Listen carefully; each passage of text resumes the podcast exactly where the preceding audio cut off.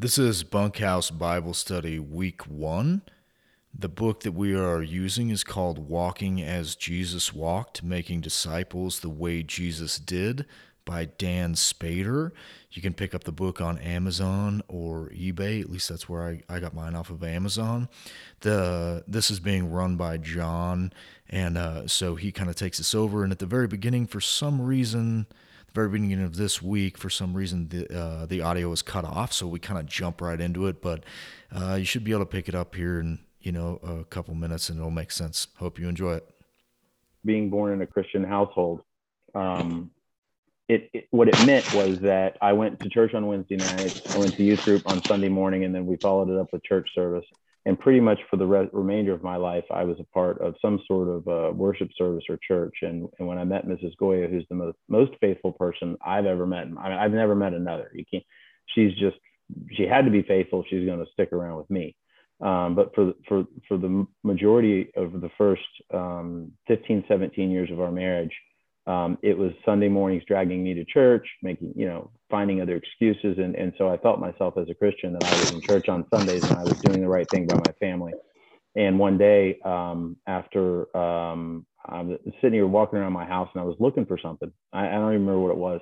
And I opened a drawer I'd never opened before, ever. I just opened this drawer and inside of it was about twenty-five books.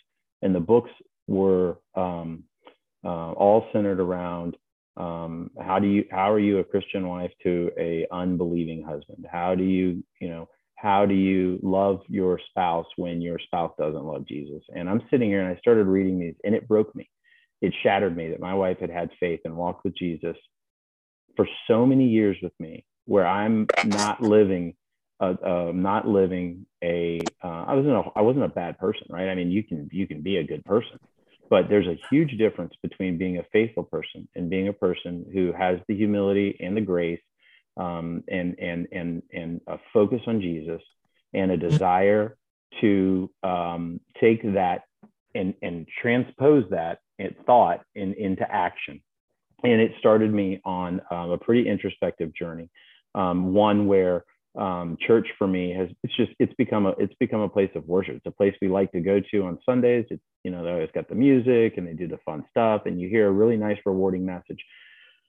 But my transition flipped a hundred percent where I decided that I wanted to live a life on the other six days of the week that reflected faith. And I, I realized that, um, and, and those of you that know me outside of this space or on Twitter, or you've heard me speak before, um, I, I have been given I think a gift to be able to speak to people. And um, part of that was, was years ago, I used to think that I could just say something to people and they should just believe it. And I realized that my gift was also my flaw. And my flaw was that I needed to, instead of talking about it, I needed to live it. And so for me, my journey has been changing my lifestyle, changing my priorities, focusing on my wife, focusing on my kids, and changing what I felt uh, the val- like the values that I was looking for in life were completely the opposite values that I should have been looking for. And it's been a family transition and one that I, I'm on every day. I, I, I, I am not here to preach to anybody. I'm not here to um, tell you guys that I know how to do this the right way, because I got a lot more stories of doing it wrong than I do right. Those are my highlights. The rest of everything that I've got to say are disappointment and uh, failure and um, uh, being in a place where I am not a reflection of, of the person that I hope to be. So when Braxton and I are talking about this, right, and, and I had shared this, I had shared this with him um, a, a while ago, and Braxton and I, we've talked about faith and we've talked about sort of what it looks like in today's world, and and and and and and the the, the you know we're we're in a chaotic time, right? I mean, this is you know Joe's sitting here, we're talking about who's going to invade who tonight, and you can permutate and think and worry, and I do it for my job. I literally do nothing but game theory this stuff. twenty-three hours of the day. And I have to convince myself, and I do, I have to make myself, I have to say, okay, what am I trying to get out of this? I'm trying to find value in Jesus, because no matter who invades who, no matter, no matter what happens tomorrow, no matter if our lights go off, no matter if we get fired from our jobs, no matter if we have a kid that gets cancer or a neighbor that, that, that dies, or no matter what happens on this planet, there is one thing that can never be taken from us, and that is going to be our faith. And it's the it's one of the least things that we focus on. We focus on all of the intangibles, all of the things that are not going to uh, provide us true comfort. It's not the true water. It's not the true bread. It's not the things that make us whole and fill us up. So the idea with that, and I, I told, I'm in a men's group here in town. I moved up to Kentucky um, last fall, and I joined a men's group. We meet at six o'clock in the morning, and, and the guy, the men's minister at this church, and I, we had, we, we were talking, and, and I told him kind of what my idea was.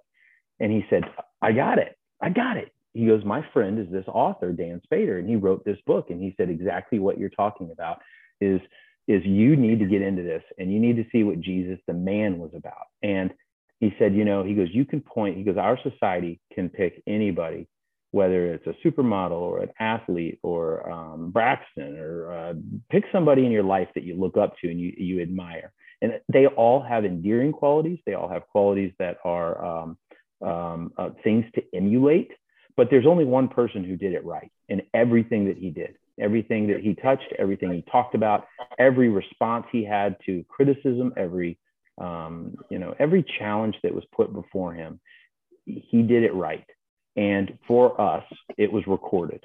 And, and, and, you know, um, as we get into this, that's my goal for myself, because I'm not, I'm not looking at this as I'm going to teach this to you guys. I need you guys to teach me. I'm looking forward to it. I know everyone in here is going to have questions, and they're going to, they're going to be looking for the same type things that I am. And, and I'm not capable of getting out of it myself without you guys. And so, um, so that's our goal going forward. And so I'd like to go ahead and get into it um, really quickly with just a, just a couple things as we go forward. So um, we're on Zoom. And so, um, and I know people are going to want to talk and interject, and I really hope you do. I, I literally, I can't sit up here and, and do this by myself. So I want people to interject. Um, but let's, if I'm not talking, I'm going to go to mute, and I want somebody else to talk, and let's not interrupt each other. And let's, um, and, and let's, let's be orderly. Uh, two, if you get to a point where you do disagree with someone's opinion, I, I absolutely think that's going to happen. It should happen. We should disagree with each other, and we should put each other on, on, on, we should challenge each other, not only in faith, but in family and the way we live our lives. And if we have more people that hold us accountable, we become better. We become better Christians. We become better fathers. We become uh, better community members. Um, and speaking of which, this becomes a community. This is a community for the next ten weeks that if you, if you know, and not everybody's going to make it every week, and that's fine. And Braxton's recording these. We're going to put them up in the bunkhouse. Um, we've got several people who can't be here who are going to do the study with us via the recordings. Um, that being said, Um, as we do go forward and we put these up in the bunkhouse, I'm going to start either tonight when we get done or tomorrow. I'm going to do a new forum link, a new forum topic. And I'm, I think I'm going to call it Bunkhouse Session One, Bunkhouse Bible Study Session One. And instead of gauging the interest and in, in a ninety thing thread of ordering books, um, Monday night should be a recap and question and answer and uh, of this. But you know, the fifteen minutes a day, twenty minutes a day that it takes for five days to get through these, that's when you get questions. I'd like us to engage in there.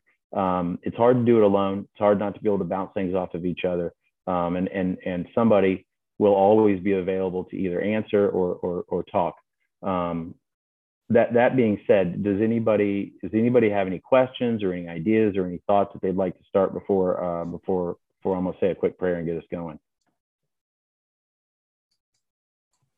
I guess um, just the general format, because uh, I literally uh, bought the book five minutes ago um, or thereabouts. Uh, so I don't know if we're supposed to, like, starting from this point, we're doing week one after tonight, or how that was going to work. I'm sure we're going to go over that eventually, but that's just you know, something. Well, look, I, I, I thought about that at length, and because of the um, because of the amount of uh, people getting books and signing up late, I do want to I do want to get into it tonight. I don't I don't want to talk about it tonight. I want to, I want to talk about about him tonight a little bit um, and and and and get after it. But that that being said, here's what I think we should do. I think we get into it. And if you, and here's the thing, um, the book and the first week of the book is really designed about it's really really walks around a few cases um, where Jesus talks, right, and it just identifies sort of, what does he look like, and how do you view that in your own life? It's pretty, it's, it's, it's simple, but it's a good, it's a really good start before we get into to heavier topics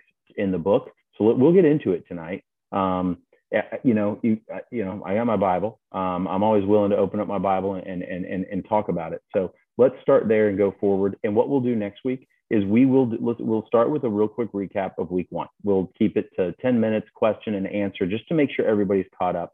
And then we dive straight into week two. Anybody else? So just to be clear, procedurally, I think um, you're wanting after tonight, we'll all read uh, the uh, the first week and then communicate yep. via forums. And then next Monday, yep. we'll recap and a communication and or a back and forth and so on. Yeah. And then we'll get in and, and we should. And what I would like to have happen is have week one and week two done by next week. That gets everybody caught up to week two. So, oh, so sure. Go through week two next week, week one, week two, get them done. Let's get through them and let's start talking. And, um, uh, and we'll, we'll communicate in the forums. And, um, you know, I, I, like I said, I don't expect everybody, uh, we all, we all have commitments, right? And um, we, we all get bogged down. I'm going to make a commitment to be here. I'm saying that, but I have a pretty wild life. And there may be a Monday where I may be saying, Braxton, you're leading, or Joe, hey, can you cover for me? Sure. Um, I don't anticipate that because I've planned ahead, but things happen and it's a pretty wild world. So we'll just, we'll, we'll do that. Um, And this, I don't this think, be, for what it's worth, I don't think week one and week two is too much to ask. If that's what we're saying, I think, I think we can do that. No, it's pretty quick. I, you know, I got through them. You know, I got through them. I got through them pretty quick. And and they, and and and you can take it as deep as you want. I mean, you could you can make we could make a dissertation out of the first five verses that that that that it asks you to read. But um, for for the sake of getting through Bible studies, if we get bogged down in it, it we'll never get through it. We'll be seven weeks in talking about week three. So we're going to move through it and we'll get through it. So we'll start a recap tonight. Of I will start into uh, week one tonight, have week one and week two uh, read by next Monday night. And that will really allow us to all get into it. And for the people who have just ordered books or weren't able to participate tonight, it gets everybody caught up. Um, any other ideas? Any other thoughts? All right, let's get into it. I, I, I wanted to do something uh, before we started tonight, other than me talking.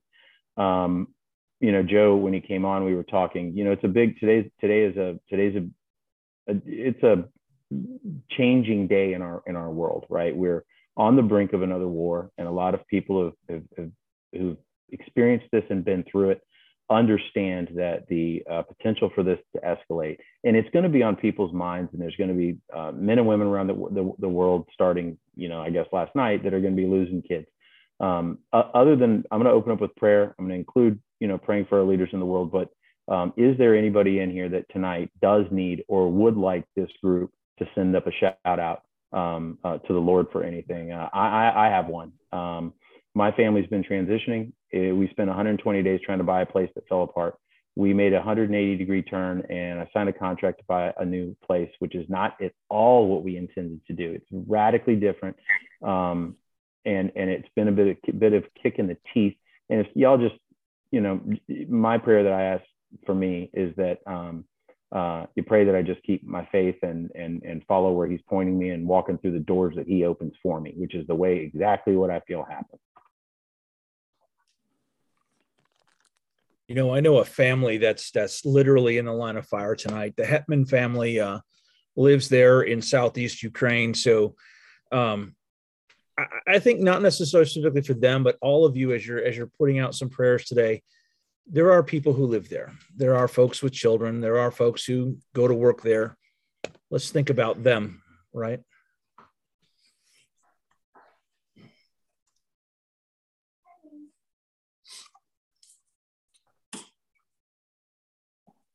It's not seventy out there. I don't think we need. You're muted. Huh? The verse that came to my head, just thinking about wars, is uh, Matthew twenty-four uh, six, um, which is, "You'll hear of wars and rumors of wars, uh, but you uh, but but see to it that you are not alarmed. Such things must happen." But uh, in the end, uh, but the end is still to come. A nation will rise against a nation, a kingdom against a kingdom, and there will be famines and earthquakes in various places. All these things, uh, or all things, are uh, the beginning of birth pains. And I, I think that that's six or eight. um, it, it's hard to have like an eternal kingdom kind of mindset uh, with all this stuff, but it, it's it's it's brutally important, you know. And I'll, I'll pray for those families and for you, Av, with the um, with the with the settling your family stuff. That's hard. I know that we kind of uprooted our family this last year and a half, and it's it's difficult, uh, but yeah. Appreciate you. Anybody else before we get going? I kick us off. I just hope everybody could say a prayer for uh, those in Canada with everything going on. Uh, I myself have four sisters, uh, parents both in long-term care up there. I don't know when or if I'll ever see them again uh, for various reasons, but uh, I know there's a lot of evil things going on there, and I, I just really hope they they find some some hope soon. Good one. All right, I'm gonna kick us off. Uh, Lord, we uh, uh, we we thank you, um, and and we're we're humbled and um, uh, grateful that you've brought this ragtag group of people together to um, uh, form a community and study your word. Uh, Lord, we ask that you that you look over the Hetman family, and we ask that you look over all of the families that are um, uh, in, in, getting ready to be in harm's way. Um, most of them, the vast majority of them, didn't ask for it. And uh, we pray that you uh, work your will and work your light across that part of this world and keep people safe and uh, possibly uh, convince some cooler heads to prevail. And Lord, we, we reach out to our brothers and sisters north of the border, and we, um, we, we empathize with their fight. And we ask that you have a hand in uh, all of their hearts and all of their souls, and that you can um, reach down and, and, and touch the uh, touch the people that are the most affected, and in, in any country uh, today that's being put having oppression and being uh, uh, having a heavy-handed uh, authoritarian leaders on them. Um, we know that we know that we only answer to you, and we would ask that you would help this group of people here to be able to be a light in their community, touch one another, and touch the people around us with your word. And that, and that, that's it. Amen. So uh, the gist, the gist of this book is, and and and those of you that have gotten through it, um, I'm going to just touch on it a little bit. And so, uh, what the author here is, is is saying is, look, there's there's two Jesuses, right? There's not two Jesuses, but there's two ways to look at Jesus. You can read the book, and you can hear the gospel, and you can know who Jesus was, and you can quote the scriptures, and you can Re, you know, talk about the parables, and you can relive the miracles, and you can outline it. But what he's talking about is um, uh, understanding the internal side of Jesus and trying to extrapolate what Jesus did in situations and the way his thought process worked with the people around us, and how we translate it um, in, into our own lives, so that we can also be a person that people look at as, as having that the same light that Jesus had. And you know, for me, one of the cop-outs I, I think I, I find is that is that we are sinners, and that we are broken, and that we are all looking for, um, you know, we're all looking at it as being like, oh, okay, well, I can ask for forgiveness. You know, I got angry at my kids. I I I bang on my horn at the lady at, at the store. I reply to somebody who's who's posted something negative to me, and I put it um I I put it up there. um uh put it out there for the world to see, my anger, and I feel like I've, I've put them in their place, and and I catch I do it myself, right? I, I, I you can't help it. Um and so what we started with in here, um uh, basically starting in Matthew four, actually the, the book starts in on day one. It really runs through Matthew, um and it talks about what Jesus was doing with certain people and how he interacted in certain situations. And the first the first Um, the first verse that, that it asks you to go into is uh, the first one's Matthew four seven. Matthew four seven, and I'm not going to go through all of these, and I would like other people to interject as well. But just to kick it off, so one of the things that, that I find is that when it gives me a verse to read, I like to get the context, and I like to look around it. And Matt, in Matthew four seven, it's really talking about the temptation that, that, that Jesus had. Um, four seven exactly is Jesus is responding. The scriptures say you must not test your Lord. Um, or sorry, four seventeen. From then on, Jesus began to preach, repent of your sins and turn to God, for the kingdom of heaven is near.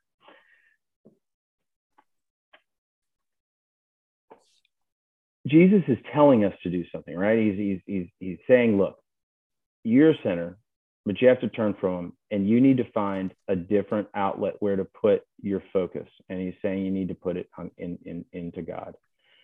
And from the very beginning, he's pleading with people to repent and find their faith. He's saying, look, you need to turn away from the, th- the earthly things, um, the earthly things in your life. And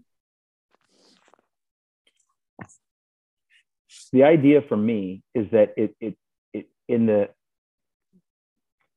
it was an urgent plea, right? Which basically is saying the end of when your options are, it's going to run out soon.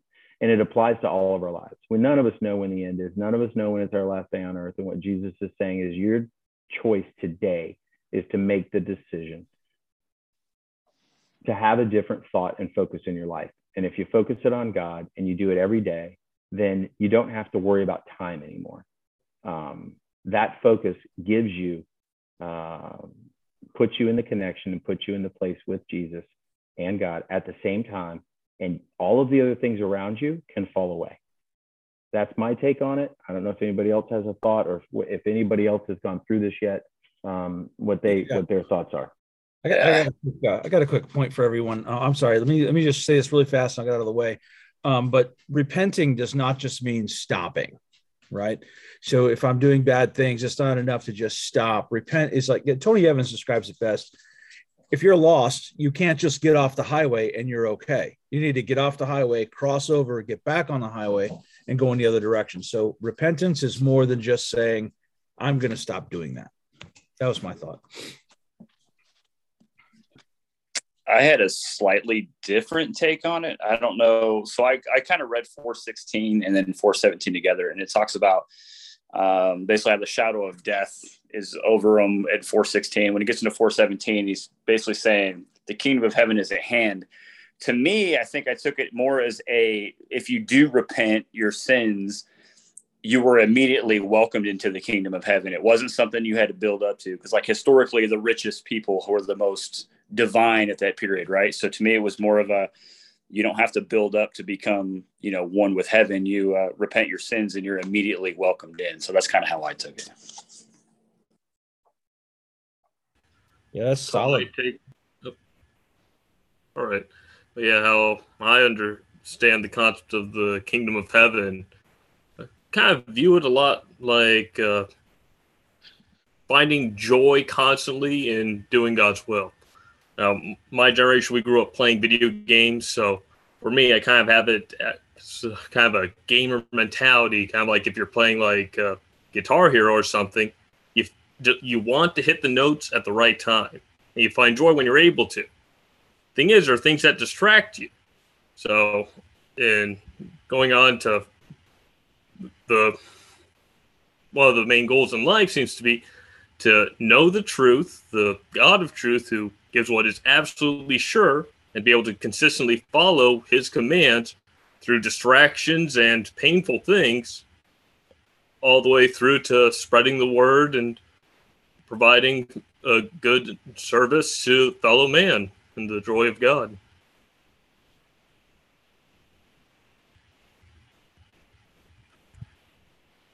I'll add one more thing. Um, I think that, you know, when we hear that the, the kingdom of God is near, um, I don't think that that speaks to time as much as it does to proximity. Um, I think that it speaks to where it's supposed to be, which is in here. You know, and this is speaking of living a Christ-centered life and a life that follows the model of Jesus Christ. And it speaks to the the kingdom of God being within us and the way that we we live out that life on a daily basis, the way that we model that for our children.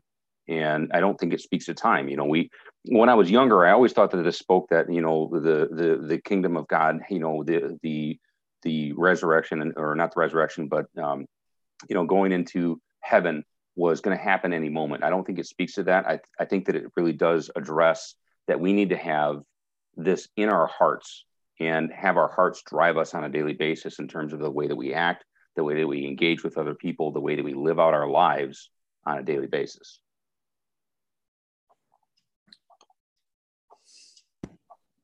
Uh, just quickly, it's worth remembering that everybody Christ was speaking to at that time uh, was um, brought up under a covenant almost of works, uh, you know, doing sacrifices and following the rules. That's, that was the way. So he's bringing in a completely new uh, covenant with uh, with the people, and probably that's part of his urgency when he's uh, when he's talking to these people.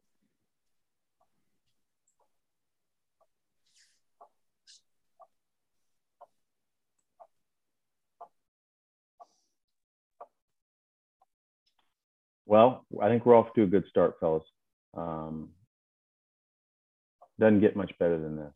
And so to move through it, um, uh, I, I, I, I moved past the six nineteen just for the sake of getting through these. The next one that I, that I was interested in the most, um, and we can go talk about any of these you all want, and anybody is welcome to jump in and talk about which ones. But uh, further down on the second page, the third one down is Matthew ten, thirty-seven through thirty-nine. And this one strikes, this one just, This one struck me, and uh, I actually, it's the most, I, it's the most I've written out. Um, it was mo the most I've written out in, um, in, in, in all of them so far in week, in week one. And so in Matthew ten, thirty-seven through thirty-nine, we're looking at, uh, where are we here? If you love your father or mother more than you love me, you are not worthy of mine, of being mine. Or if you love your son or daughter more than me, you're not worthy of being mine. If you refuse to take up your cross and follow me, you are not worthy of being mine. If you cling to your life, you will lose it. But if you give up your life, you will find it.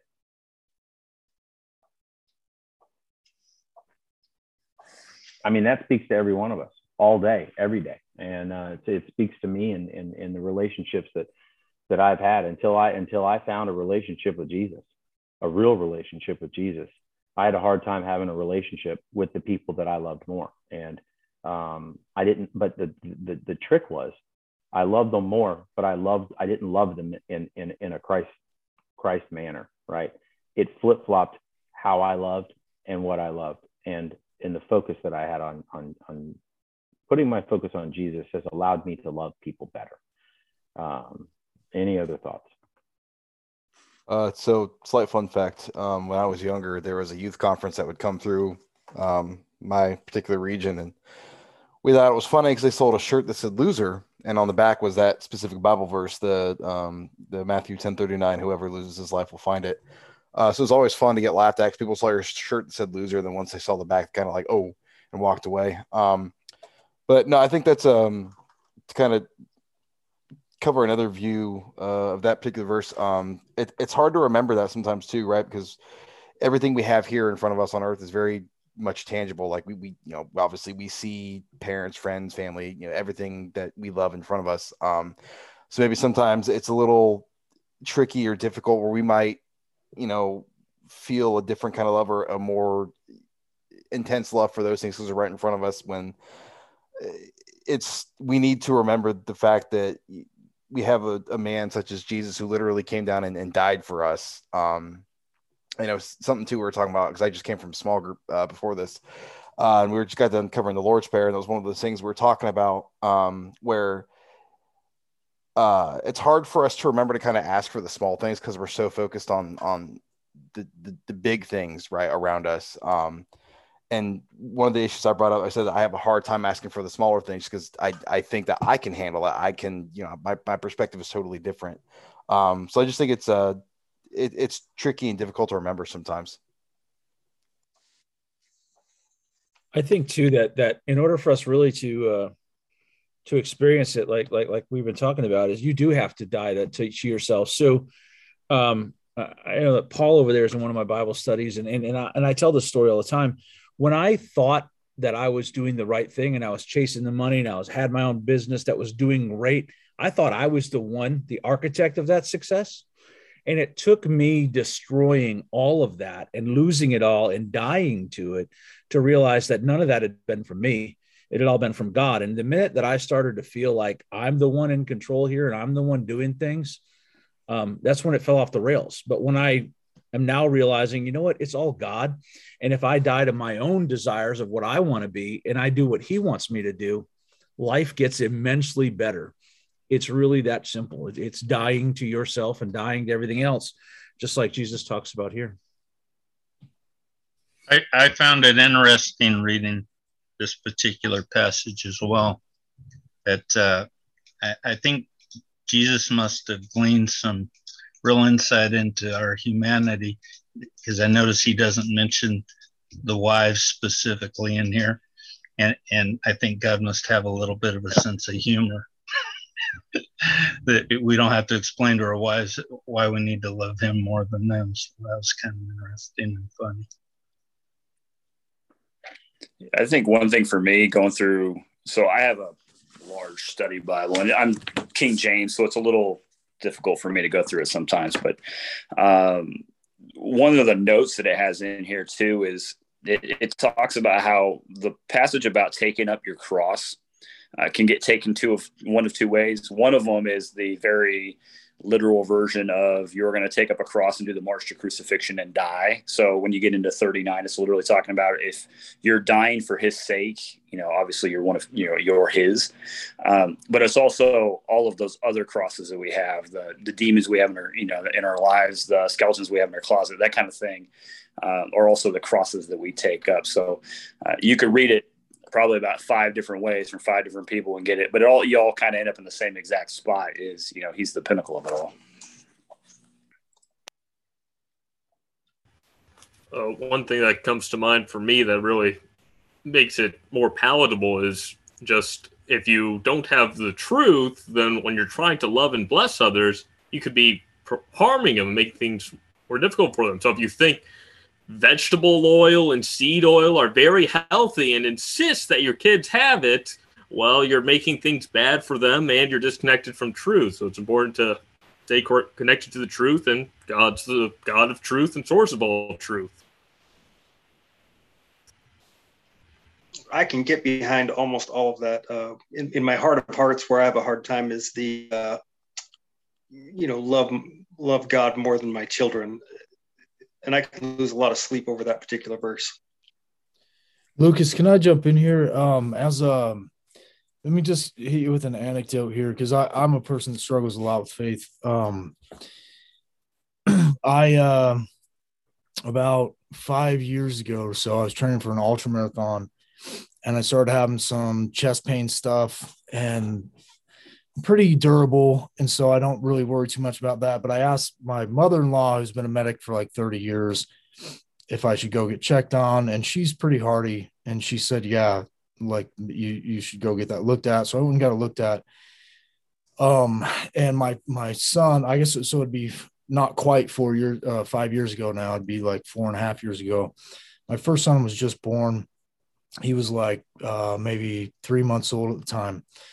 And I went and got it looked at, and they said, you had a heart attack. And I was, um, so I was like, what, thirty-one years old or whatever. Uh, it's pretty like troubling. I was running six to twelve miles a day. You know, I mean, I was like in peak physical health. They said I had a heart attack. I was having like a hard time figuring all this out. And I had been a, uh, I had definitely been a unbeliever for quite some time, like trying to find my way back to God and all of this. But Uh, I was just really struggling, uh, a lot of it because of verses like this, to be honest with you. Um, so I sat in that hospital bed for like twelve hours, you know, because once they, they figure out that you had a heart attack, they keep you there forever, and they're just drawing blood and making sure it wasn't a heart attack that happened ten minutes ago, and so on and so on. Um, and, uh, you know, long story short, it actually, it ended up that I hadn't had a heart attack. It's just that I had been, I have a scar on my heart from getting hit in the plate. Uh, but they didn't know that at the time. Anyway, that night I went home and I was laying in bed and holding my son's hand, who was just born. uh, like say a couple months old. And, um, uh, I was having a, um,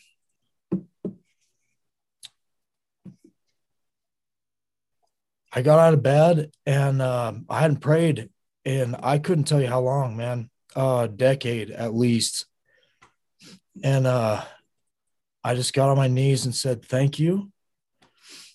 Because as frustrated and sad as I was that I, you know, at the time I thought I was probably going to die um, young, I realized that I would have never had that moment ever if it wasn't for God saving me um, when I had got wounded.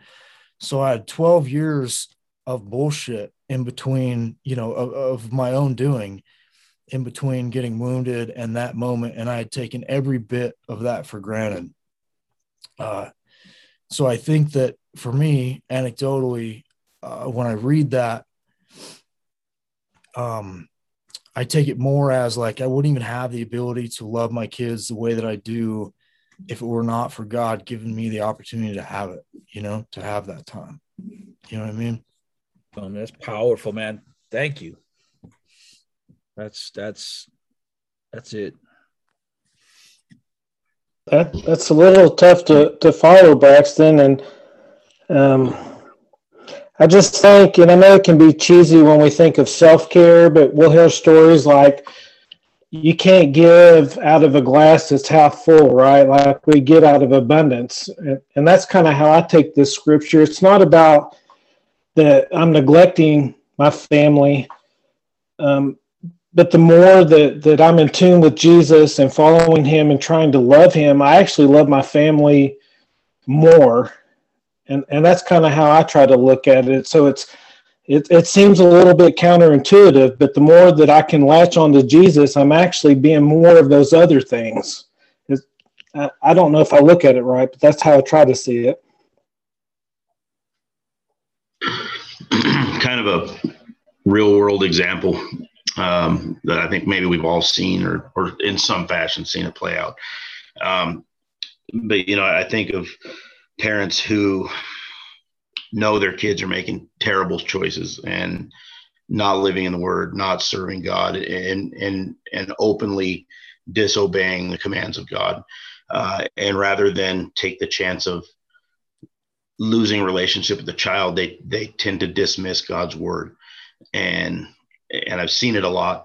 And when you do that, you're condemning yourself and them. Um, and I think to me, that's what this scripture kind of points at is if you're not doing what's best, excuse me, for your kids, um, which is showing them the way, showing them how to live for God. Um, you're not only condemning yourself, but you're condemning them. Uh, and in that way, we all have to put God first in order to put our family in a position to be able to put him first also. So that's kind of the way I read it.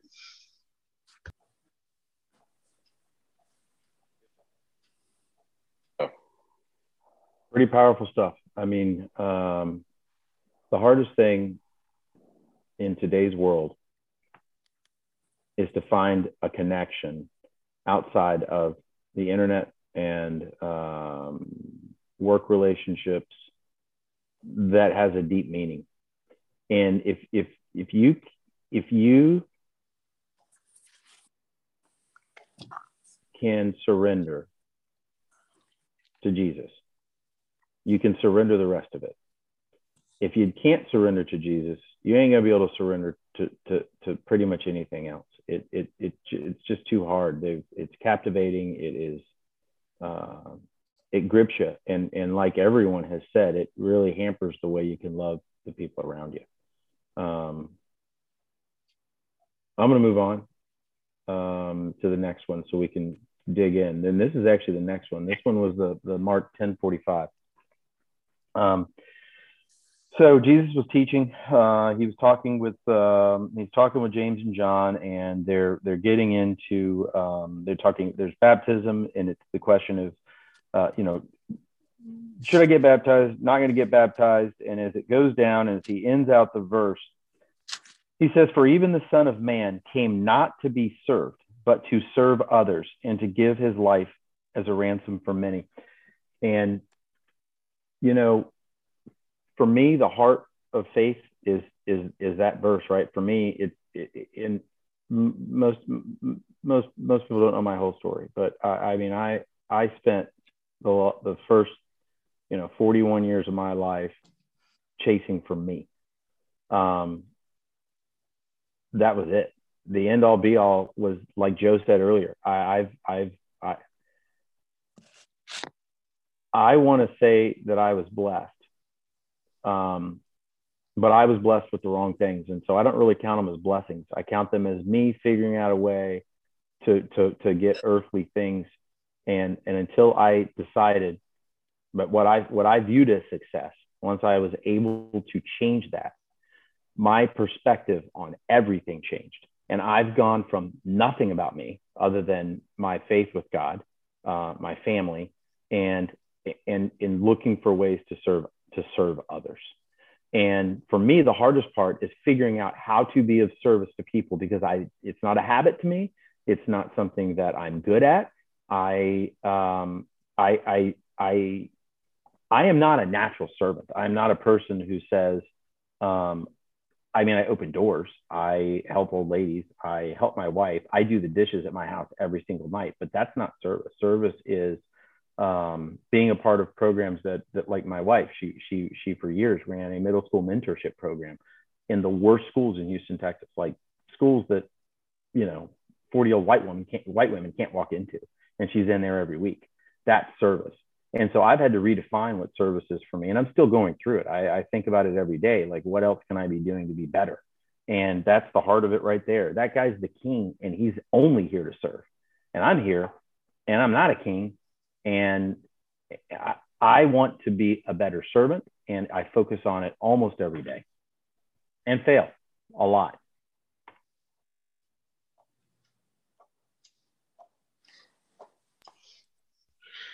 Honestly, I think uh, for me, and not not specifically speaking about this study, but this group as a whole, that's that's one of the things that really drew me to it.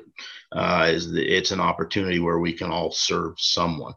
Um, we can all put everything else aside uh, for a little bit and be un, un you know unselfish and and give back to someone. And uh, And I think, I think this Bible study is kind of a natural progression of this whole group, uh, and I'm thankful for it. So, just to kind of uh, hop on that point, um, I met with my pastor of this church I've been going to for a couple of years now. Uh, I've struggled pretty bad with anxiety for the past uh, probably around ten years, um, and. Still, I still struggle with it day in, day out. Um, but one of the things he said in my meeting was that something I really needed to, f- to focus on um, is to work on serving and serving others. And he said, once you start to do that, you will feel so much better about everything. And I was like, well, that's kind of an odd thing. I didn't really, you know, think that was going to help much with my situation, but um, I've gotten a little more involved in my church. Um, and I've tried to every, every day, at least try to every day, go out a little bit extra and, and see what else I can do to, to, to serve someone else. Um, and he's right. Uh, it's, it's, it feels so much better to, to help others. Um, and I find that serving others helps me think less about myself, which in turn actually helps my anxiety. But the fact of the matter is, um, he just got off of a sermon where, or a sermon series where uh, the past couple of weeks he's talking about, we are meant to bring forth God's kingdom here to earth as Christians. Um, we are meant to serve others and to be a light for others to see. Um, and I'm sure that was relevant. Somehow my train just derailed at the station, so I apologize, but I'll, I'll get off the soapbox now. I think one of, so one of the other verses that we had, we talked about, or the book goes through, is Matthew nine, twelve, and thirteen. And so we're all imperfect. We know we're imperfect. We all have flaws. I am one of the most selfish human beings you have ever met in your entire life, whether you know it or not. I am terrible. I fight every day trying to figure out what to do that's not about me. It's hard. Um, but that was the one thing, especially like with this group. I think one of the reasons why this is going to be good is we're all kind of starting from the same spot. We all know we have some something broken in us. Everybody does. Uh, we all know that we're imperfect. One great thing about this group, and I preach about it all the time, there's no egos. Um, and that in nine twelve, that's one thing that, you know, Jesus is seeking out. He's not trying to convert people who are already good Christians. He's trying to find the people that aren't. Um, so to me, it kind of, it's just a sense of belonging. I know I'm a busted up human. It is, it is what it is, but that's why some people, I think, don't go to church. Is is like, well, those are too good. Those guys are the goody goodies. They're too good. No, God's looking for, Jesus in particular, for the broken ones. And uh, so that's why we need to be together. So that's what I, I took out of that part for this week. Um, just to kind of add on that, uh, what Steve said, uh, for me, something I've really recently, I've started to come to terms with is, like, before we can serve, we have to accept what is broken about us and acknowledge that, you know, God designed us very purposefully and intentionally, um, and, and there's nothing about us that he can't make perfect. Uh, we just have to be honest with ourselves of what is broken about us. And, and, it, and once we do that, and I'm, I'm getting to a point to where I, I you know, I'm beginning to do that. Uh, he can take that brokenness and use it in incredible ways. And it's such a freeing experience just to acknowledge it, uh, be honest about what that, you know, what those things you're struggling with are, know that they're put there for a reason. And that, you know, once brought into the life, that's the thing that he's going to use you for. Um, it, it definitely opens up, uh, you know, it's, like I said, it's freeing, and it opens up a world of possibilities of being able to use things that it's so burdensome otherwise.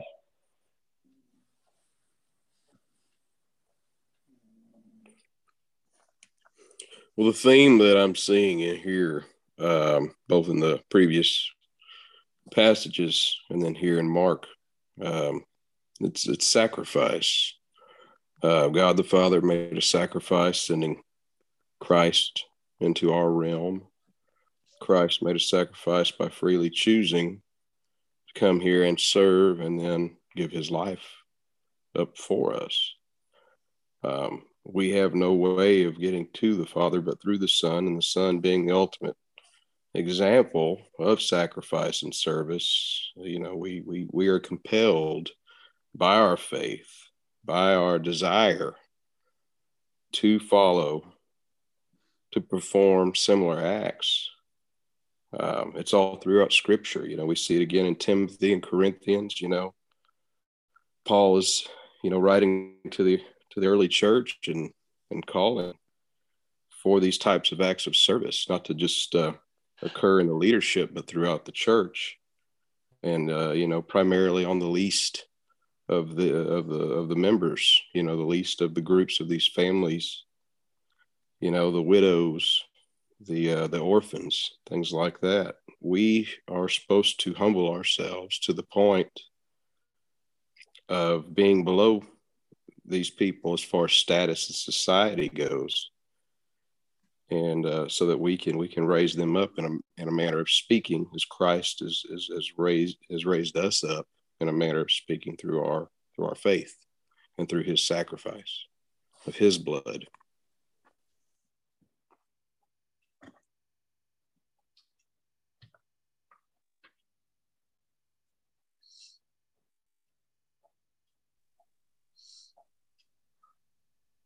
You know, I think this is a lot about priorities. Um, I think it's pretty easy to to wake up and focus on the family, to focus on the job, uh, to focus on all the things of the world. And yet we're called to be in the world, but not of the world. And that's one of the things that, you know, when when you get to the end of, of you know, some of the, the, the days here, as you go through the first week, it asks you what's the most challenging. And I found that that is it for me, is to be to be humble, um, to put God first, and understand that when I put him first, then everything else that I do is going to follow from that. To be able to put aside the, the trappings of this world that are so enticing You know, and I think a lot of you have touched on that tonight. I think this is something that we can all probably relate to, and to really understand that the very first priority that we have to have is our relationship with Him. And that once we have that, and once we start to work on that, and once we start to pray on a daily basis, to be in communication with God, to be in, in conversation with Him throughout the day, that the rest of the things that are in our lives that are of value to us, our family and so on and so forth, those things will start to fall in line. And it's not until we can have that relationship with Him that, that we can truly start to bless the people that are in our lives. Let me um, illustrate that with a quick story um, about dying to the world and doing what God wants you to do instead. So uh, for those of you who don't know, uh, I know a lot of you already do. Uh, I'm Joe Dolio. I'm the author of the, uh, the Tactical Wisdom book series. So as I was coming up around Christmas time on finishing book three, a lot of fans were asking for it. And I've been getting all kinds of emails about how the books, while they talk about preparedness, I put the Bible verses in there, and it brought so many people back to the Bible. But I'm also a security consultant, and, um, and you know, we're doing a lot of trust in here. So I'm going to give you guys a little piece of trust info. It's not to be shared outside of here, but I, I'm Steven Crowder's bodyguard, if you guys uh, watch the Steven Crowder show. So anyway, um, I had this opportunity for another big contract, similar, good name, good money, good money. So I was juggling my schedule to chase the dollars of the world, right? But all these different things kept happening, and, and I rearranged my schedule a few times, but I kept pushing this book back that had God's word in it. And so that Friday, I was like, you know what? Something just doesn't feel right. And, and of course, my wife, she's in the back of the house. She's not going to throw something at me right now, but she was like, you really need to finish the book because that's more important. Guys, when your wife tells you to do something, what's your first reaction? I know I'm the man, right? So I kept chasing this thing. But that Friday, I said, listen, God, give me a sign, which, which is the right thing to do. Is it just this new security project, or is it to finish your book? And God's not going to call you up on the phone and say, hey, listen, you need to stop chasing the world and do this. You know, He's going to put circumstances in your life. So that Monday, they called me and they said, hey, listen, uh, the budget for this new project didn't get approved. We got to put it off until sometime next year. That's God whispering that, you know what? Stop chasing the world. Live for my kingdom. So, so from that, I've taken it to where I'm leading three Bible studies a week. We've cranked out that book. We're cranking out book four, and it's having an actual impact. Nope, I'm not making the dollars that I could have, but I'm making impact in people's lives. But it's not really me. It's God. And once we set aside ourselves, that death to self, and, and stop living for the world and stop saving up treasure uh, for this earth, um, that's when we start to actually bear fruit in our lives. And then the other things will all come. So all these different verses speak right to that, man. This is a pretty cool study.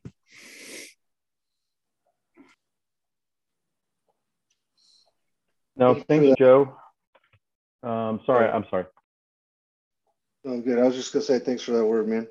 I've, I've had having a verse that I've been sitting on for the last ten minutes. I want to say that's kind of, I think, goes along with all this stuff, but it, it popped in my mind a, a little bit ago, and I'll let you let you go. Uh, have uh, so it's uh, the Romans one twenty-five, where it says they exchange the truth of God for a lie and worship and serve created things instead of the Creator God, who is or sorry, instead of the Creator who is forever praised. Amen. And that I feel like is such a big thing. It's like it's like you worship things that you can see, the the created things. It's like there's this theory. Um, Or not theory, I guess it's kind of like a theology or book. Uh, I think it's called Unceasing Worship, and I can't remember who wrote it now.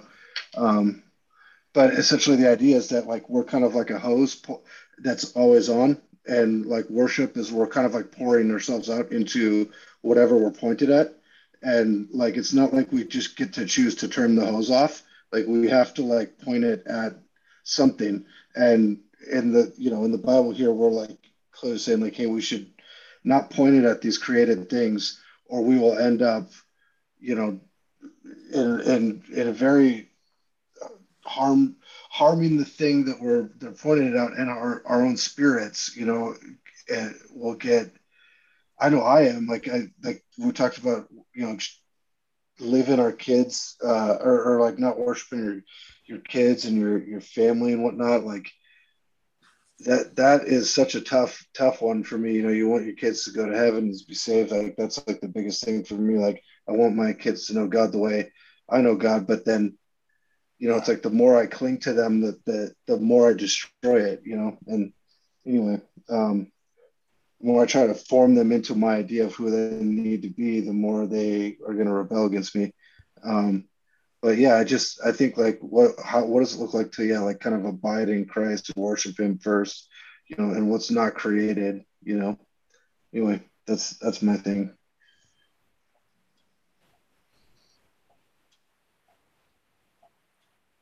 I want to add on to that just because um, earlier somebody, I, Jade, touched on uh, teenagers. And so my oldest son, when he turned, uh, when he turned sixteen, he went from, um, he went from being, I mean, very, very faithful, very, uh, I mean, the kid walked with the Lord, and, and um, he turned sixteen, like we all did.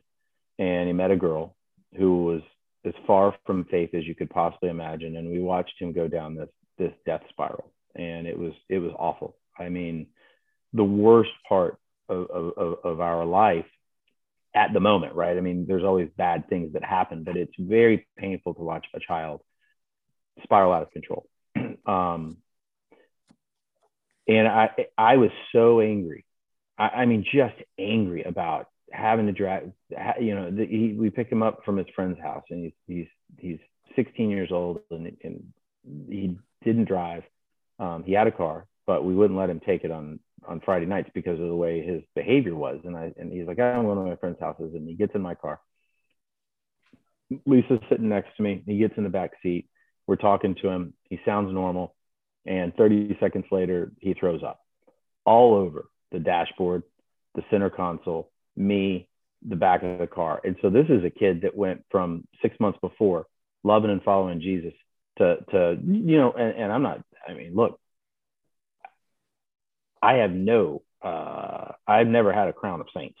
All right. I've been in just the same situation he was, but when you're looking at it, but through this, my anger, my anger escalated all just for, for two years. I, I could barely handle it. And my wife, she, she she never really got there. And and for her, one night we were talking, and she's like, you're never, ever, ever going to be able to tell him how to love Jesus. And he is never going to see it in you acting like this. You're pushing him away. You are making him not want to have faith by your actions and your inability to remove yourself from the situation and let God work through you to give him an example of the type of person. She's like, you're not, she goes, if it were me, I would not want to be you. I don't, you're not reflecting Jesus at all. You're, you're harming the situation.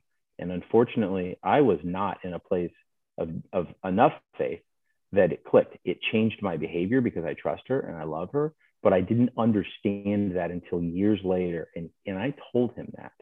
We had a very long discussion about this. His life came back around the circle. He's very engaged. In fact, tonight he called us because he watched our church sermon um, with his roommates in Wyoming. And he's like, oh, it was a great sermon or whatever. And so his life has come back full circle. But I, I confessed to him, confessed to him how much of a failure I was through the hardest time in his life. Um, it, it and, and my regret is that I had not listened or engaged with men like this, or engaged with my wife, or been on a Bible study, or, or had fellows like you Pre, you know, explain, you know, living the word, the hardest possible thing for all of us to do. And we all fall, we all fall short. We all fail. And we've all got stories like that, but that, that just, thank you for sharing that, because it really hit me when you said it. Like I, re, it, it, it almost made me start crying again to think about how awful I reacted to that situation.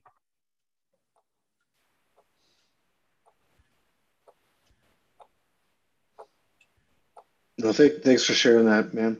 It's tough. I had one older, older gentleman, uh, but dad, dad's buddy, who this is actually what I miss most about back where I moved from. But there's this old group of dudes that just were deep in the faith, and we go golfing every Thursday night, and then have some dinner together. And and one of them grabbed me on the shoulders right after one of my sons or my my daughter was born, and he's like, "Isn't it awesome that like they're not ours?"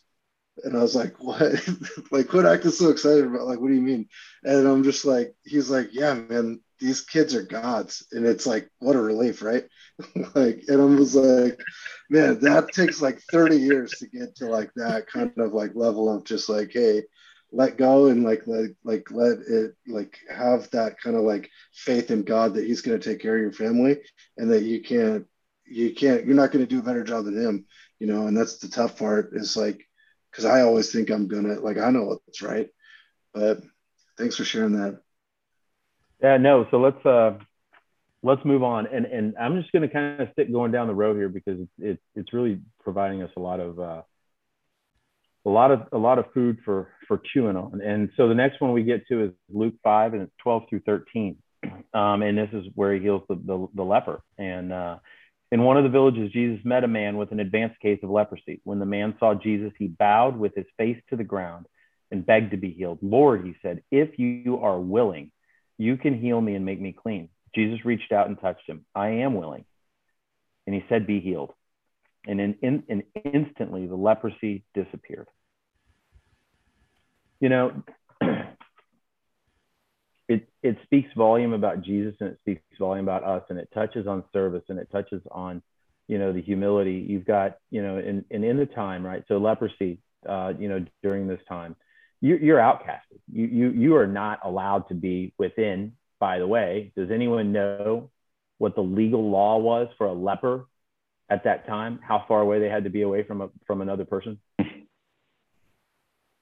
Don't say six feet. I heard it in church the other day. Six feet. It's six feet. And, and it, it wow. was six feet.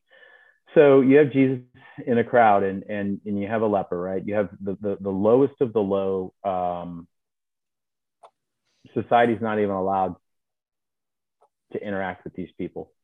And his humility in, in going straight to Jesus, and this is a person who knows that he can't, but his faith, he, he, he has been cast out of all society and he sees his last hope and faith in front of him. And he's willing to humble himself on the ground, face to the ground, and he just says, if you are willing. And he gave himself up at that moment. And Jesus's answer is always, I'm willing. And he touches him, which at the time the people are staring at him going, oh my gosh, what are you doing? Like, how are you reaching out and touching this guy? And he gets up. And if you go on and read it, he tells him, he says, don't tell anybody. And every, and and most people say, well, why not tell anybody? He says, well, because legalistically at the time, if he could go and show and prove that he did not have leprosy to um, uh, at the temple, to the priests, if the priests, they priests could remove him being outcasted. And, and Jesus was basically saying, hey, don't tell anybody yet. But he was so excited, he ran and told everybody. And I look at this, I, I look at this in, in, in two ways. I look at it from being a leper because I feel way more like the leper. I, I feel unworthy most of the time. Um, and, and so I try to view myself being able to go to the ground and have enough faith to crawl on my face to Jesus and just say, hey, you got to have me, please, whatever you can do. But then I see, because of this book, because of what we're studying, I look at what Jesus did. And he immediately went to to the guy in the crowd that was the lowest of the low. Guys, I, I, I lived in, I lived in Houston for a long time, and I lived in the city, and my kids went to school in, a, in an area of town. They had armed guards at school. Um, you know, you couldn't turn left out of the school because it was, you, you because it was a gang, it was a, a drug corner. And I spent most of my time in Houston, not looking at the person on the street corner, not letting the guy that comes and knock on my window, not engaging any of them. And so when I'm reading the, when I, I hear leper and I'm thinking to myself, I'm a leper. But then when I think about how Jesus walked and I look at my life, I see how I fall short, right? I want to know how I can look at the lepers in my life that cross my path every day. I fail at it miserably, but I'm trying. I'm trying. Um, thank you. That's a good point. Um, and I think another way you can look at that is we're all those lepers, all of us. Um, you know, I was having this conversation with somebody, maybe been on Twitter the other day. I don't remember who we were talking to, but, um, you know, guys, guys, I think men especially, we think if we're not perfect, we shouldn't be at church, you know, because we don't belong there. But, you know, no matter what our imperfections are, and sometimes even because of them, we're we're the guys Jesus would hang out with, you know. Um, no matter how bad off we are, um, no matter what's in our own lives, he's we're those lepers that he'd hang out with. You know, it's it's not too late for any of us. Uh, we're not too far gone at all. Um, you know, he's, he's not going to leave us behind, uh, just like that leper. Uh, just because there's imperfections, you know, he's not going to turn his back on us. So something for everybody to remember. We don't have to be perfect to walk with God. He's always walked with the imperfect. Uh, Christ has always walked with the imperfect. Uh, he sought them out. So.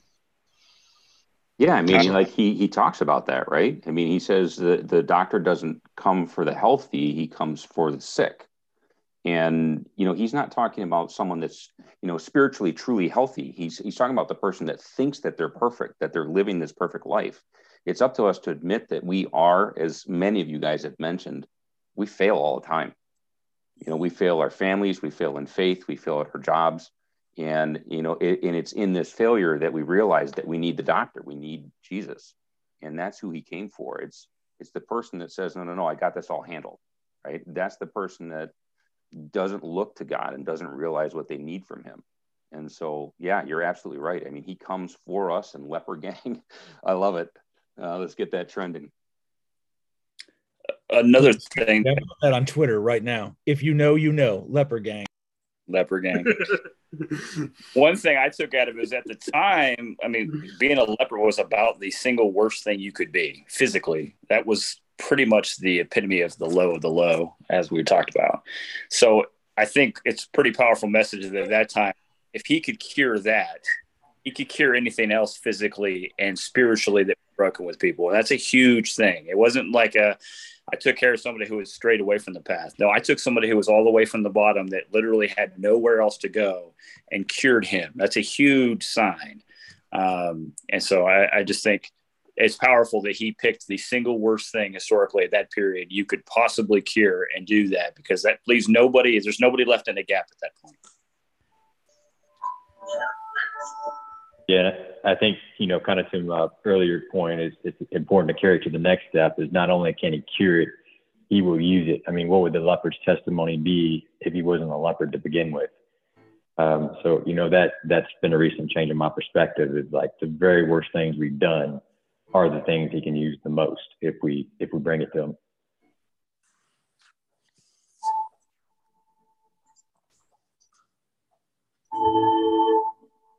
Andrew, you uh, got your hand raised? Oh, that was raised from earlier. I don't know how to make it go away. Sorry. But, uh, well, piggyback off of, uh, I'm sorry, I didn't catch the last fella's name, but, you know, he, he turns our mourning into gladness.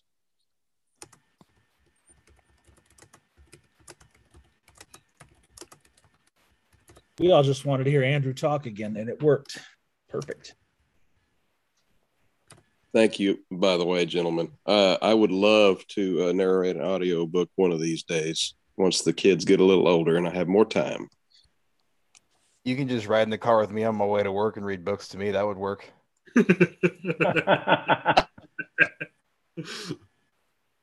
Yeah, Andrew, you need to read some Wendell Berry books. I'd, I'd pay for it. That voice reading Lonesome Dove.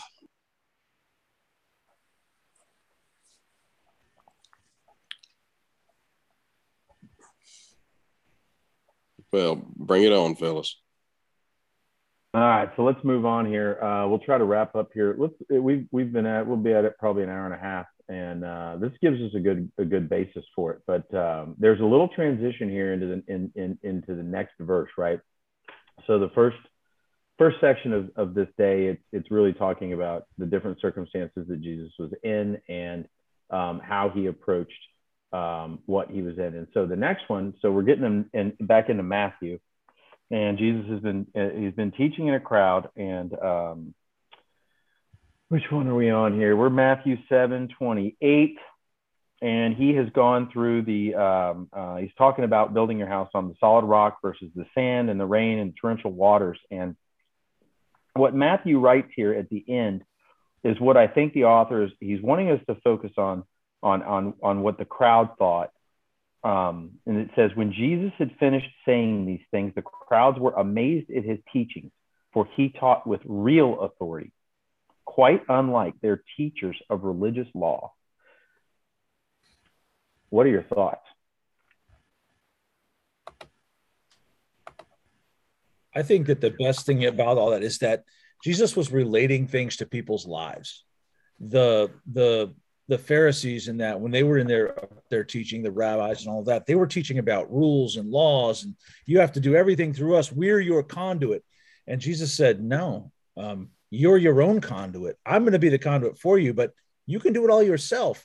Uh, and, and he was really trying to relate it to how they lived, as opposed to how much they would give to the church and how many rituals they would perform for the church. Um, I say this all the time. A lot of faith gets lost in religion. They're not the same thing. They're not even close. So uh, I really think that's the key thing that this is speaking to.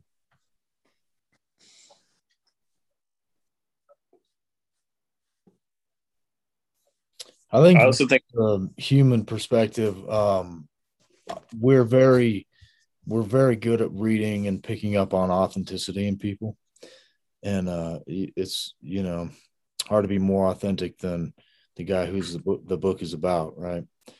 So I think that um, it's kind of like, uh, for lack of a better, that everyone's B S detector was going off all the time. And then when the real thing came around, you know, it looked different. It was like very obviously different at a human level. You know what I mean?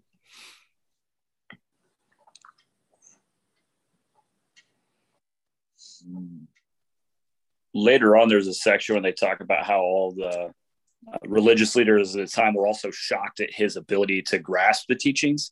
So when he's up there and he's given his own interpretations, uh, like it talks about in seven twenty-eight and twenty-nine, he's given his own in- interpretations. I think that it was refreshing to people, even if it was shocking, only because at that time people didn't stray from it. It was very rigid on this is how it is and this is how it is. And when he starts giving his own interpretations of how to interact, how to be with the church, et cetera, um, I think he kind of blew the doors off the place, um, which, let's be honest with ourselves, in that time period wasn't exactly the safest thing to do. So I think when they talk about people being astonished by it, I think it, not only is it the teachings portion of it and how refreshing that was, but also it wasn't safe to do it at that time. And frankly, he didn't care. That wasn't what his, his, you know, point was.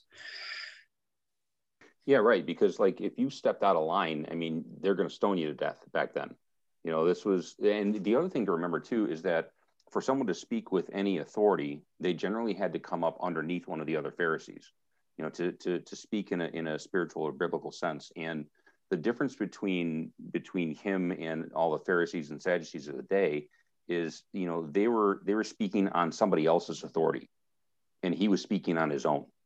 And he was speaking from his own authority, and that is what truly separated him from from the other quote unquote spiritual leaders of the day.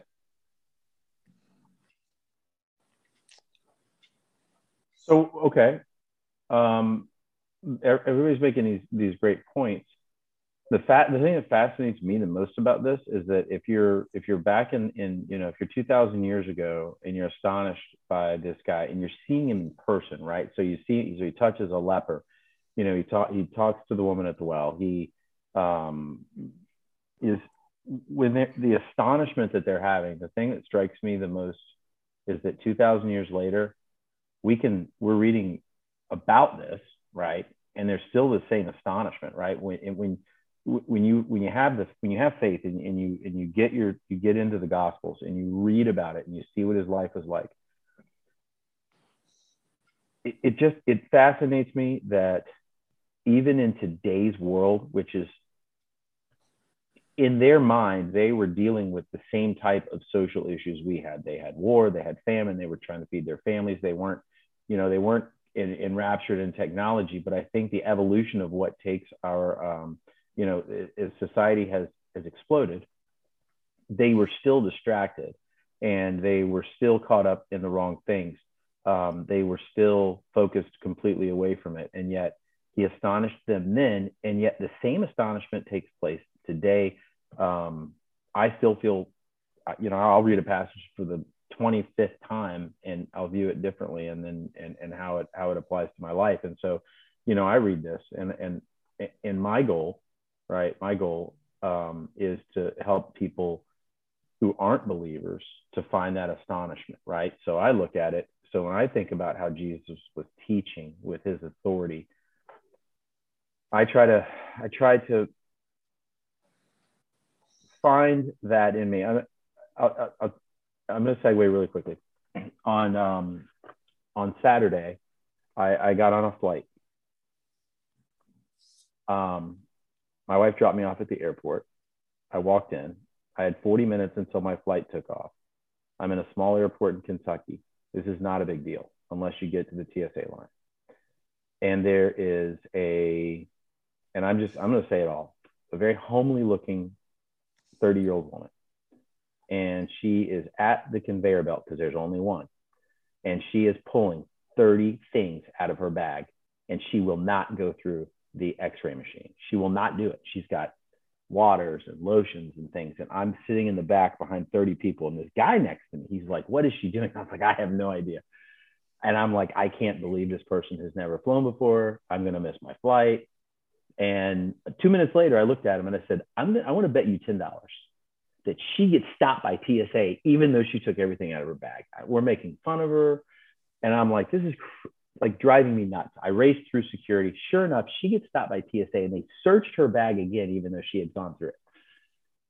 I frustrated. I go on, I get, I, I go to get on my flight. Um, I was sitting in seat one A, and seat one B was available. The flight is getting ready to close the doors and take off. And the captain comes on and he says, we have a weight problem. I need people to move forward. That woman sits down next to me. They moved her from row twenty and put her in the seat next to me. And I'm just like, oh my gosh. ten minutes into the flight, she looks over at me. And on my right hand, I wear, I don't know if you guys can see it, but I wear this ring, and it has a cross on it. And she's on my right. And she sees my ring, and she says, and she's she's from Mexico. And she goes, are you a Christian? I looked at her, and I had my earpiece in. I took it out and I said, sorry. She said, are you a Christian? I said, yeah. And she goes, that's amazing, because I'm a pastor. And I'm like, oh my gosh. You're a pastor. Yes, you are. And we get to talking. And um, her name is Maria Marcos, or sorry, Mariel Marcos. She lives in Monterrey, Mexico. She was a commercial, uh, sorry, a corporate litigation attorney for twelve years. Um, she worked for a law firm that represented, and she represented clients in, in fraud and embezzlement in court. Very, very successful at a very young age, comes from a very wealthy family in Monterrey who has, is, they are not Christians. One year ago next week, she quit her law firm one year ago. And she started a church with two people, three members, a pastor and two members. In a predominantly Roman Catholic neighborhood, she's a non-denominational Christian, thirty-five-year-old pastor who walked away from corporate life. And um, we talked for the entire flight. And we talked. I talked about my story about faith. She talked to me about hers. And, and we get in there, and she says, I just want to tell you, John. She goes, um, I've never sat in first class, and I don't fly a lot. And I laughed and I said, can I tell you a funny story? Because I was making fun of you, and I and I and I bet you were gonna get stopped by T S A. And she's laughing and joking. And and we go through this, and she and I said, well, how's your church doing? She said, we have eighteen members. I said, that's amazing. And I told her about our Monday night deal. And I told her we were gonna start this together as a group. And and um and and she said, you know, she goes, I want to know what the name of this is. And so I told her, I said, hey, it's called The Bunkhouse, and I gave her the website. I gave her the book. She's ordering this book. Her and her congregation are going to do this study um, in their next round. It'll be sometime in the summer, she said, when they start it up. She's going to, she's call. I gave her the author's phone number. She's going to see if it's translated in Spanish, and she's going to do this. And uh, as, as we were getting ready to get up, she goes, um, God worked in me to sit next to you today. And she said, I don't know why yet. She said, but I, I she goes, I think I have a good idea. And she goes, um, I'm going to ask that your that your group on Monday nights prays prays for my church, that we can be um, be a light, and I'm going to and our our church is going to pray for you all. We're going to pray that that you guys can find a, a, a faithful return to rugged traditionalism. And uh, I immediately get off the plane and I'm just, I'm stunned, right? Like um, I, I went from being a complete prick, right? A complete impatient, holier than thou, arrogant a-hole in a line because I'm late. You know, it's my fault that I wasn't there at the hour early to avoid this. Um, to having Jesus put this girl next to me and um, share her story with me, willingly talking and kindly talking. Um,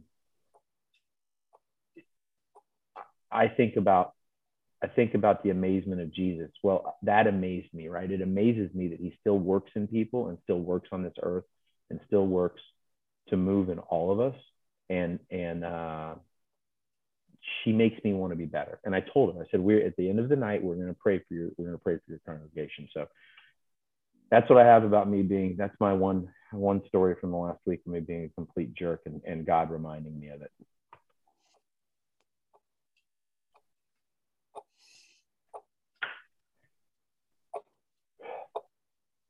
What was her name again?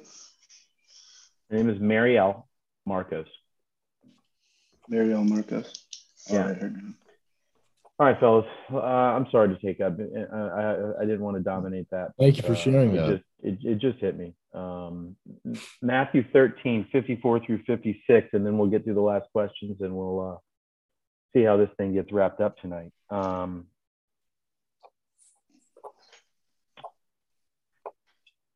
It's going to be the next one in line. I'll read her out here. So Matthew thirteen, fifty-four through six. He returned to Nazareth, his hometown. When he taught there in the synagogue, everyone was amazed and said, where does he get his wisdom and the power to do miracles? And the people scoffed. He's just the carpenter's son. And we know Mary, his mother, and his brother, James, Joseph, Simon, and Judas. All his sisters live right here among us. Where did he learn all of these things? Um. Basically, Jesus is in his hometown, and everybody's kind of like, you know, you've got the son, of, you got the son of God living in your town, and uh, and and and and they're a little blind to it. And here he comes back, and he's this, you know, he's the miracle worker, and I, it's pretty fascinating way for him to end uh, week one, um, week one on us. And uh, I figured I'd see what everybody thought about that.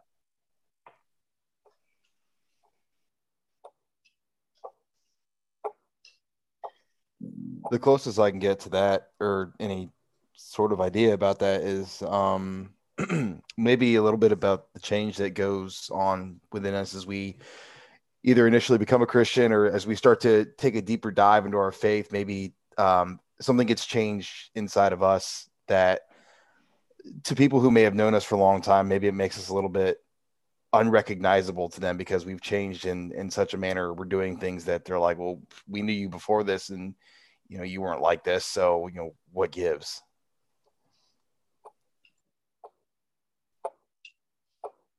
I think it also speaks to the fact of it doesn't matter where he got his wisdom.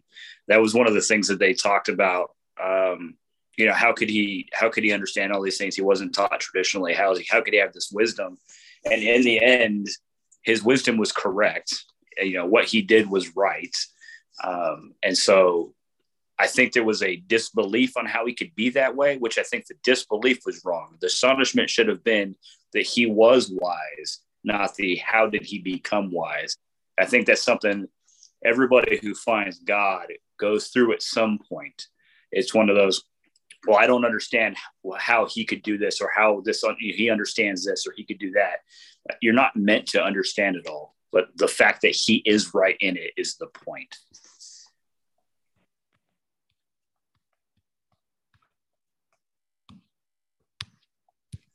Yeah, so um, I'm a P K. My father uh, was a Baptist preacher for uh, quite a few years, and it's it's interesting because I can directly see, you know, what what you know what, what's already been referred to and what's referred to here. My father uh, became a pastor at the First Baptist Church in a little town that we grew up in. Uh, but he came into the ministry a little later in life. You know, he fought the call. Uh, and so he didn't get into the ministry full time until he was in his thirties. Um, and when he got called to uh, to serve there at the little church in the little town we were in. It was at the same church that he grew up in as a small child. And so then everybody is, you know, uh, proud that he's there. They're happy to have him.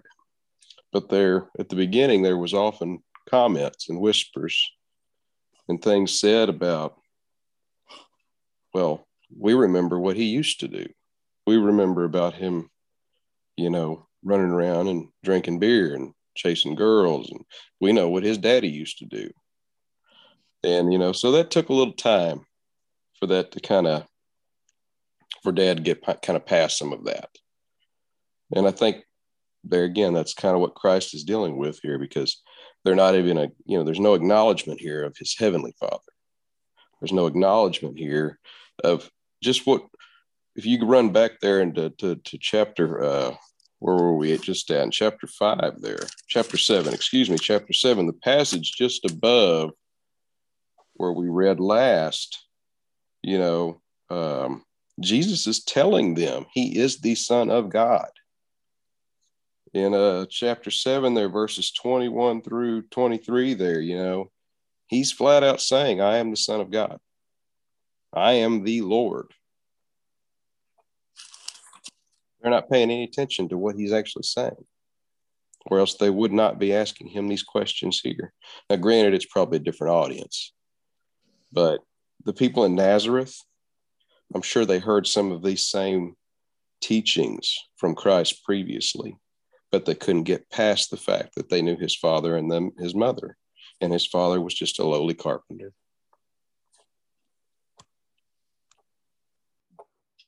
Yeah, I, I'd say like one thing that put, that I always like to point out about this is that, in my opinion, I think that when they're bringing up the fact that he's, isn't he the son of the, of the carpenter and his mother's Mary, I, I, I think they're, they're, they're directly calling him a bastard at this point. Like they're just saying, this is that bastard kid, like that, that was born to that one, like whore, you know, essentially. And I think that it's, it's not, it's, it shouldn't, that shouldn't be overlooked. It's, it's kind of dramatic. It's like how, how, how, what a pro, like, uh, that story was, that's just, just to me, the, the scandal of Christ in that specific part of it is, is, is a huge deal. And it's, it is, it's kind of just looked at like, oh, well, they went off and got married in secret or whatever, whatever. Like they made it okay. But like, cause that's the church way to talk about it. It's like, oh, well, yeah, but Joseph was a good guy and adopted him. But it's like, dude, no, he grew up like probably gotten like ridiculed. And like, that's the thing that they're looking at too here with this is like, what status does this guy have? What, what wisdom should he have? Why should he have any of this wisdom? It's not like he's like one of these priests. He's just some bastard. Like, who cares? And I think that's such a, a an interesting thing because I mean, all even all the disciples. I mean, they're all they're all blue collar folk, you know. And it's and it's a great. Or not all of them, but you know, like, there's a there's a few tax collectors and stuff. But um, but yeah, no, that that that's such a. Such an interesting perspective on, on the situation that, that the context kind of helps think about it, how much they're, they are actually are putting him down. And then they're offended. Of the verse thirty or fifty-eight says that, that, that they were just offended or not fifty-eight, fifty-seven. They were offended at, at him, which is like Twitter, Twitter hands. Those are Twitter figures, right? I'm offended at you. If he hadn't have been the son of a carpenter, would his message have been as powerful? If he was the, if he was raised by the king, would his message have carried the same weight? I just don't think so. There's a reason why he was born to a carpenter and married. I mean, it just is what it is. Yeah, I mean, everything about his life was humble, right? From where he was born to who his parents were to, you know, everything. And it was, he was, he was humble in everything that he did. He was humble in the way that he approached his message until it was time to not be humble. It was told until it was time to go in and turn the tables in the temple. And, you know, that was, that was something that, you know, we get into a little bit later um, in the following days where, you know, he, and initially he started to kind of hide himself because his work wasn't done yet. And when I say hide himself, I mean, from the Pharisees, he avoided the conflict because it wasn't the right time. He controlled that interaction. And when it was the right time, when it was time to not, you know, for him to be righteous in his anger, you know, then it was time for him to show himself for who he truly was. And that, it, you know, and that's our Christ. And, you know, it's, it's for us to remember too, that if we're to follow his model, and that's really what this is about is, is, you know, if you look at what is, is talked about here in this, it's, it's the message, the method, and the model. And if we're to follow his model, humility and humble, you know, and being humble uh, in, in our daily lives is really one of the big challenges, I think, that that is being presented to us in this first week of study.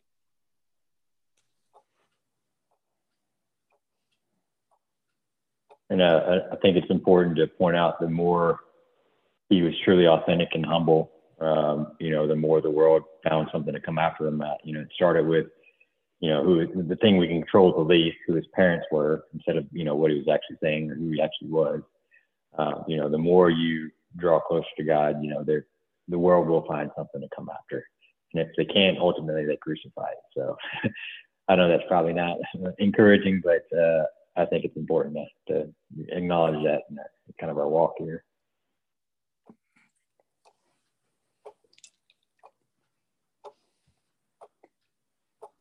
I mean, it's not encouraging to think that, like, Christ, you know, like, did everything right and they just killed him, but, like, it still made the world a better place because of that. And I think that's kind of like what good, like, just as another example of good men doing good things makes the world a better place, even if it isn't, you know, you, you know, uh, great for you in particular, which kind of goes back to the, like, dying to yourself thing.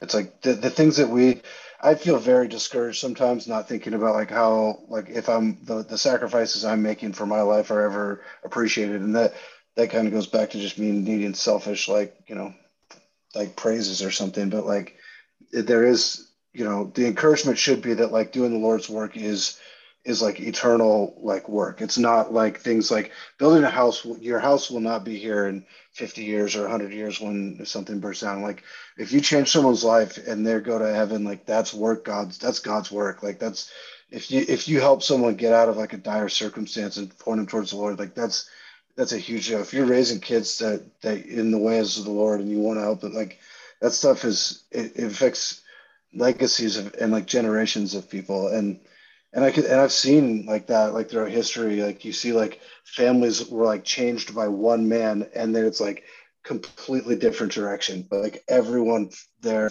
gone forward is, like, on in a better way, like, living better lives because of that one man. And and it might have sucked for that person, but those are it's it's it's powerful. It's and it's awesome. And you guys are all that doing that. Like, everyone here, like, should be encouraged by that. It's because it's, you know, it sucks sometimes just picking up the shovel and, and trucking through life and trying to do the right thing.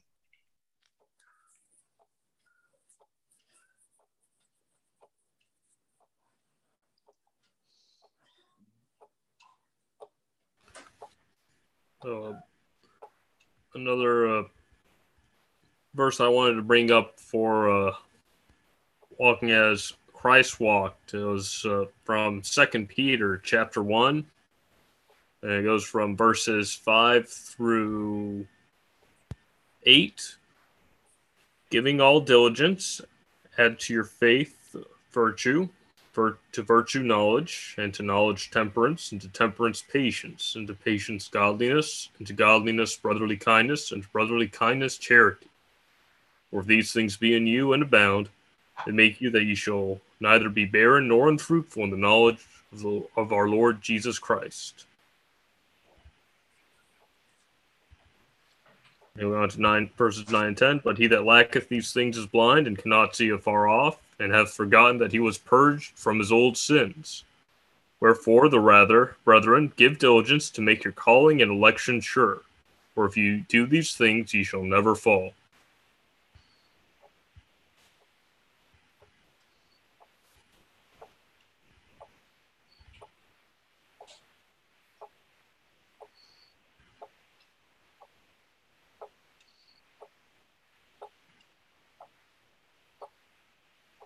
Well, fellas, um, we've been at an hour and forty minutes. I, I I'll be honest, I didn't I didn't know what to expect tonight, but I didn't expect this, and and uh, it's, it's more it's I couldn't have pictured a better start to this, and uh, couldn't couldn't imagine a better group of fellows to do it with. I really appreciate y'all joining. Um, I'm I'm in this for the journey, and uh, I, and I'm I'm here to learn from from y'all. And uh, Braxton, I didn't say this at the beginning, but I, I want to thank you um, for putting together the bunkhouse, and just encourage you and, and lift you up for what you are doing. And you've you've you've taken a big uh, burden on your shoulders, and and I don't know if you know it or not, but you're you're actually living you're living out the, the service part of what we're talking about tonight, and you're um, you're encouraging men um, to be better for their families and their kids, and it, it's on your back that you've put the forum together. We wouldn't be doing this. None of us would be together tonight if you had not put the platform together to bring us all together. Um, it's it's a blessing that you've done it, and I thank you for it. Thank you, sir, and thank you for um, hosting this. This has been, been very cool, and I really appreciate it. And I needed this in my life, so thank you. I appreciate it. So we, um, I didn't think we'd get through through week one tonight. Um, I didn't I didn't know how, how it would go. So we we got through week one, and uh, for those of you that did not have your books, I hope you followed along. Um, it'll give you a really good idea of where we're going to get to next week with week two. Um, I'm going to change the, uh, I'll change the deal in uh, uh, the bunkhouse. I'll, I'll, I'll start a new forum tab for, for, for this session. And as we go through our week, if anybody needs encouragement or uh, wants to, wants to chat Bible, um, add it in there, and we'll all see it, and, uh, and, and we'll get after it. Um, thank you all again. And listen, uh, I'm going to ask Mister Joe Dolio uh, to pray us out tonight. And if he'll include my, my, my newfound friend from the airport in there, and and in her church, I'd appreciate it. Joe, you up for it? I am. I certainly am. I even made a note because I knew you were probably going to do that to me. Uh, all right, Heavenly Father, I want I want to thank you so much. Um, as much as we're giving thanks to to, uh, to John and, and Braxton for doing this, we know that it was really you that put this together. You put it on John and Braxton's heart, and they did the hard work uh, to advance your kingdom. And we know that you hand selected every man in this group to put them together in the right spot at the right time so that we can learn from each other. Uh, we're so grateful for your word. We're grateful for your example. We're grateful for the sacrifice of your son. We admit that we are, we're all broken men, and we all um, have some road to travel. We have bridges to cross, fences to mend, and we have a ways to go to, to become the men that you want us to be. But this is a good step. We're heading along the right way. So Father, we would ask that you continue to help us all grow and help us all learn, and help us come together as a, as a family of brothers who are there for each other, not just in this study, but outside of it, uh, that we we claim that responsibility you give us as the leaders of our families, uh, and that we, we we take charge there. Uh, we would ask that you watch over uh, Muriel, Mariel Marcos and her congregation that is already growing by leaps and bounds, and it's already grown by nine times. Let's let it grow by another nine times, and then nine times after that. Um, bless her work, and, and, and bless Bless her answering your call. Uh, we all get these little nudges, and we all need to learn that that nudge is important, but God gives us the free will to make that decision, and she did it. She's living out more faith than the rest of us. So, so we ask for your blessings on her and her congregation, and really grow her church and help them learn through this same study, uh, and hopefully all grow together. Uh, continue to bless this group. Let this group continue to, lo- to learn and, and grow as men, and, and come together closer and closer. Uh, We ask that you look after the people in Ukraine, and uh, give them uh, what safety you can, watch over them, protect them, and hope that maybe cooler heads may prevail. And in the bigger sense, that they, they prevail in Canada, and that they prevail in China and Taiwan, um, and this entire crazy place that's falling apart. And, and sure, the elephant in the room is right here. Uh, we, we would hope that your Your guiding hand and your guiding principles that founded this country would find their way back into Washington, D C, and turn us back from the edge we stand on today, uh, because we really do. This place is the last best hope for man on earth, and we ask that uh, it not go over that edge, and it remain the place for spiritual freedom that we have here today. Uh, Father, we thank you for this time, and we look forward to having this time again next week. In Jesus' name we pray. Amen. Amen. Amen. Amen.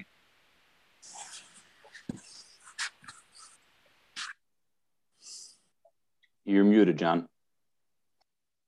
We'll talk to you. I just said the most profound thing of the night. I'm going to leave it on that. I'll talk to y'all next Monday. Okay. Thank you, sir. At all. Good night. Appreciate you. Good night, y'all. Good night, everybody. Hey, good night, guys. Take care.